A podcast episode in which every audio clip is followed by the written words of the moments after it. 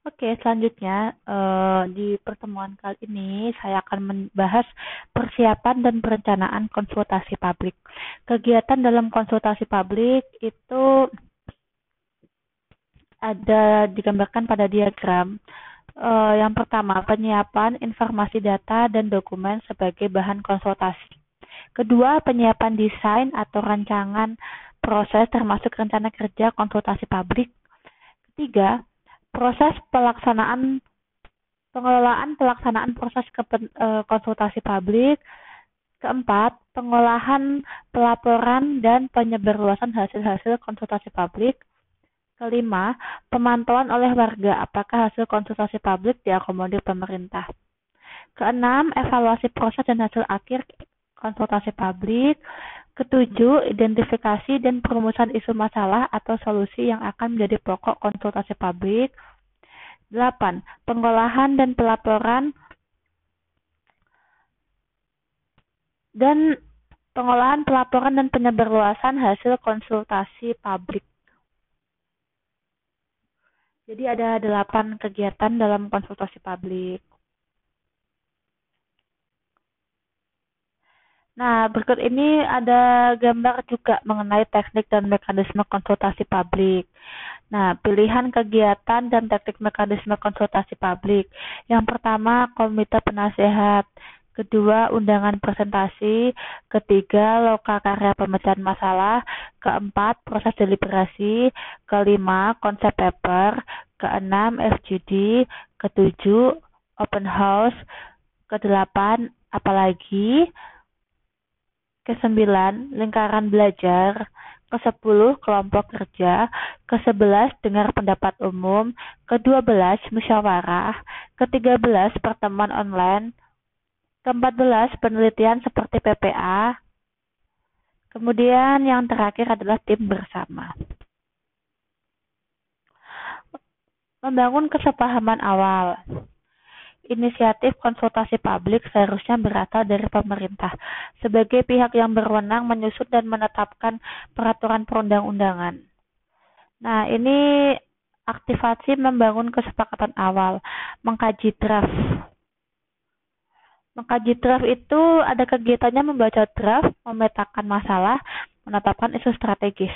Sedangkan pembahasan draft oleh tim bersama uh, kegiatannya itu proses dan hasil pembahasan draft, kemudian menawarkan gagasan rancangan. Selanjutnya merancang konsultasi publik.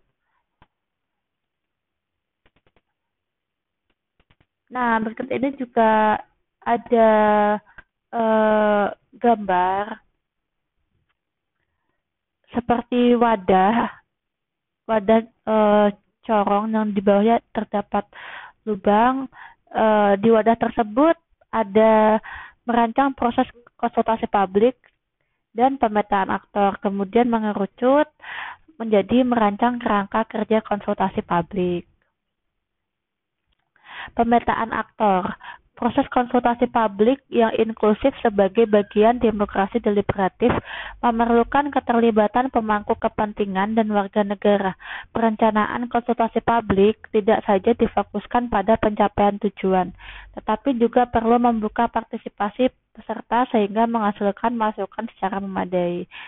Selanjutnya, merancang proses konsultasi publik penting bagi tim penyusun RPP untuk menyepakati rangkaian proses e, konsultasi publik yang akan dilaksanakan. Setiap anggota tim perlu memahami pembagian tugas dan tahapan waktu kegiatan. Selanjutnya, menyelenggarakan konsultasi publik. Langkah-langkahnya Pertama, persiapan pelaksanaan konsultasi publik regional. Tahapan ini melibatkan warga lebih luas, khususnya pengguna kebijakan dan warga men yang menjadi kelompok sasaran dari kebijakan tersebut. Yang kedua, dokumentasi proses dan hasil konsultasi publik.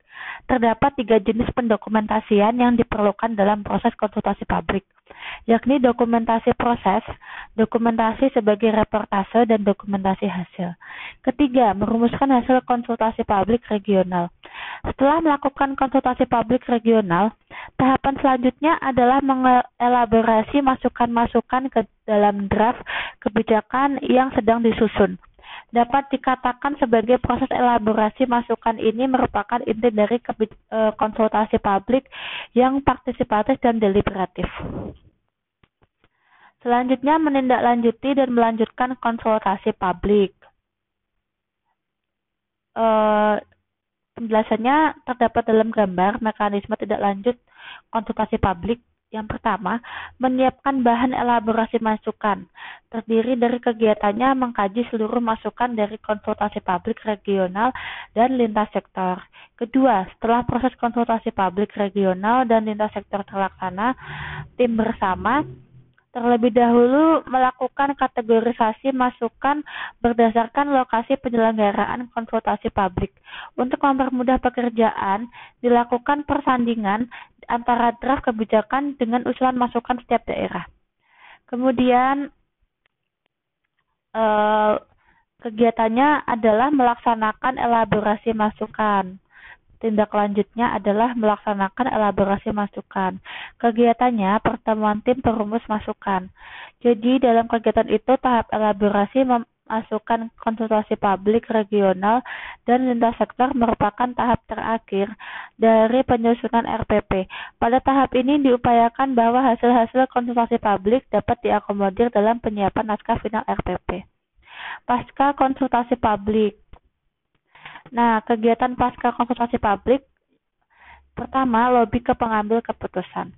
Pada saat proses e, tidak bisa diikuti secara langsung, maka lobby menjadi satu pilihan strategi yang bisa dilakukan.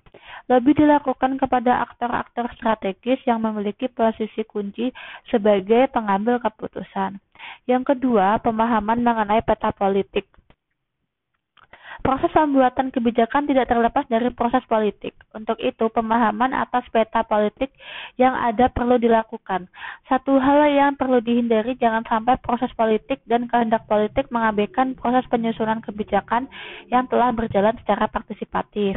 Ketiga, kegiatannya mengembangkan opini publik menggalang opini publik baik melalui mailing list maupun media massa adalah salah satu strategi yang bisa dilakukan. Opini yang disampaikan secara terus-menerus akan menyadarkan publik bahwa proses penyusunan kebijakan belum selesai dan perlu terus-menerus dimonitor. Keterampilan konsultasi publik. Nah, keterampilan teknisnya menyangkut fasilitator konsultasi publik, teknik fasilitasi partisipatif konsultasi publik, teknik komunikasi dan konsultasi, yang terakhir menjadi jembatan politik. Satu, uh, fasilitator konsultasi publik. Para analis kebijakan akan hadir sebagai fasilitator konsultasi publik.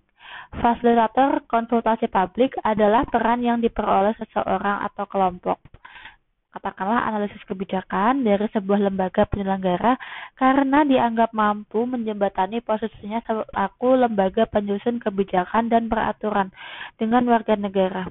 Kemudian, analis kebijakan sebagai fasilitator konsultasi publik sebaiknya independen dan tidak memiliki hambatan psikologis di hadapan eh, pejabat. Mandat dan kewenangan tim fasilitator perlu dirumuskan oleh lembaga penyelenggara sejak awal. Sebaiknya tim fasilitator adalah orang-orang yang bersedia terlibat secara penuh pada setiap tahapan perumusan kebijakan, meskipun terjadi pembagian tugas memfasilitasi pada seluruh kegiatan atau event yang dilaksanakan. Fasilitator konsultasi publik membangun prinsip-prinsip saling menghormati. Forum harus menempatkan peserta secara setara sehingga seluruh peserta dapat memberikan masukan secara terbuka. Peran tim fasilitator dalam kegiatan konsultasi publik tidak untuk mempertahankan draft peraturan perundang-undangan yang telah dirumuskan. Tim berperan sebagai sumber informasi mengenai latar belakang dan maksud suatu pasal. Tim kerja berperan sebagai penampung masukan dari peserta. Karena itu, sejak awal kegiatan perlu ditekankan bahwa seluruh peserta memiliki hak memberikan masukan dan kritik terhadap draft kebijakan yang telah disusun. Fasilitator bertugas menjaga agar suasana musyawarah berlangsung secara positif dan tumbuh saling percaya. Fasilitator bertugas merumuskan prinsip-prinsip yang perlu ditunjung para peserta yang dipaparkan dan disepakati bersama di awal pertemuan. Fasilitator konsultasi publik membangun budaya komunikasi dialogis. Fasilitator harus mampu membangun budaya komunikasi di antara para peserta. Fasilitator harus memahami apakah para peserta siap untuk bertukar informasi, berdialog, bahkan berdebat dan bertukar argumentasi untuk memperoleh kesamaan pandangan atau pemahaman yang lebih baik. Fasilitator dan penyelenggara perlu membuat forum diskusi agar secair mungkin. Tim kerja pemerintah perlu disiapkan agar bersikap terbuka terhadap kritik dan masukan dari peserta diskusi. Saran dan kritik peserta harus ditanggapi sebagai masukan terhadap rancangan kebijakan. Eh, penanggap tidak perlu bersikap resisten terhadap masukan. Penolakan dari penanggap dapat menyebabkan peserta enggan memberikan masukan dan terbuka selama diskusi. Kemudian ada fasilitator konsultasi publik memfasilitasi untuk mencapai hasil lebih baik. Tim fasilitator mengelola proses musyawarah agar memperoleh pemahaman yang lebih baik, menghimpun masukan-masukan yang berbobot, dan pada akhirnya bisa menjadi masukan yang lebih baik bagi penyusunan kebijakan atau peraturan. Dengan demikian, konsultasi publik akan bermanfaat bagi pemerintah. Masyarakat juga akan memperoleh kebijakan dan peraturan yang aspiratif dan berkeadilan. Teknik fasilitasi partisipatif konsultasi publik. Pada sesi pembuka dilakukan perkenalan seluruh peserta dengan menyebutkan nama dan asal instansi, termasuk tim penyelenggara. Perkenalan ini dilakukan untuk menciptakan suasana diskusi yang menyenangkan dan terbuka di antara peserta penyampaian maksud dan tujuan, alur proses dan waktu pelaksanaan konsultasi publik yang direncanakan. Selain itu, disampaikan penjelasan lain yang terkait dengan proses seperti form-form isian yang perlu diisi peserta. Selanjutnya, pemaparan proses kebijakan proses pembahasan kebijakan, latar belakang, tujuan kebijakan. Secara ringkas juga disampaikan substansi dan tema-tema penting dalam kebijakan yang perlu didiskusikan lebih dalam. Hal ini dilakukan agar peserta memiliki pemahaman yang sama terhadap kebijakan yang dirancang. Tanggapan peserta terhadap substansi rancangan kebijakan yang dirumuskan melalui teknik curah pendapat. Seluruh tanggapan dan masukan peserta menjadi rekomendasi umum yang perlu dibahas lebih mendalam dalam sesi diskusi kelompok. Tanya jawab terutama berkaitan dengan substansi dan tema penting dari draft kebijakan yang dirumuskan. Diskusi kelompok berdasarkan tema besar draft kebijakan. Diskusi pleno untuk mempresentasikan hasil diskusi kelompok. Setiap anggota kelompok diberi kesempatan untuk menambahkan pemaparan wakil kelompoknya. Kelompok lain pun diberikan kesempatan untuk menanggapi presentasi setiap kelompok. Selanjutnya, penyimpulan hasil diskusi dan penyusunan rencana tindak lanjut berdasarkan masukan atau proses pembahasan draft kebijakan selanjutnya. Selanjutnya, perumusan hasil konsultasi publik dan pengelompokan masukan didasarkan pada masukan yang bersifat umum, perbaikan redaksional, penambahan pasal atau ayat baru, penghapusan pasal atau ayat, dan sistematika draft kebijakan. Proses pengelompokan masukan ini dapat melibatkan peserta. Perlengkapan pendukung konsultasi publik. Satu, publikasi. Diperlukan untuk menyebarluaskan informasi tentang pelaksanaan kegiatan konsultasi publik. Dua, dokumentasi merupakan bentuk akuntabilitas publik dalam suatu perumusan kebijakan sekaligus justifikasi suatu usulan. Tiga, peralatan tulis-menulis diperlukan saat diskusi kelompok maupun pleno. Perlengkapan administrasi dalam KP diperlukan uh, seperti daftar hadir peserta, format biodata peserta, lembar evaluasi penyelenggaraan konsultasi publik, dan lembar isian masukan. Kemudian teknik konsul, komunikasi dan konsultasi. Satu, lobby personal dan informal. Analis kebijakan sebagai fasilitator perlu menguasai teknik lobby personal dan informasi serta teknik penyampaian menyampaikan argumentasi atau gagasan. Di dalamnya mencakup kemampuan menggambarkan ataupun menawarkan berbagai hal positif yang akan diperoleh pemegang kebijakan demi tercapainya tujuan. Selanjutnya menyusun gagasan tertulis dalam bentuk dokumentasi seperti uh, policy brief. Kemudian menyampaikan gagasan secara tertulis dan lisan kepada pejabat atau pengambil kebijakan. Keempat, menjadi jembatan politik. Tema konsultasi publik berkaitan dengan tema advokasi kebijakan publik. Konsultasi publik menjadi bagian dari proses advokasi kebijakan publik. Kegiatan analis kebijakan sebagai fasilitator tidak hanya berhenti di forum konsultasi publik. Konsultasi publik menjadi arena dan pintu masuk bagi analis kebijakan untuk memahami dan menghayati nilai-nilai publik, sekaligus rintisan untuk menjadi jembatan politik. Jembatan politik adalah seni dan kegiatan yang mengisi ruang-ruang kosong atau menghubungkan relasi secara horizontal maupun vertikal. Horizontal, e, relasi antara kelompok organisasi warga, relasi antar SKPD, antar K dan L, dan antar pemerintah dengan legislatif atau parlemen. Vertikal, relasi antara pemerintah dengan masyarakat, antara lokal dan nasional, antara daerah dengan pusat. Analis kebijakan sebagai fasilitator tidak dalam posisi membela dan mempertahankan kebijakan pemerintah, melainkan menjembatani perbedaan dan menemukan solusi terbaik di antara pemangku kepentingan. Untuk menjadi jembatan politik yang baik, analis kebijakan perlu berdiri secara independen, imparsial, membekali dengan pengetahuan terkait e, secara memadai, serta berani dan lincah dalam berkomunikasi. Terima kasih atas perhatiannya.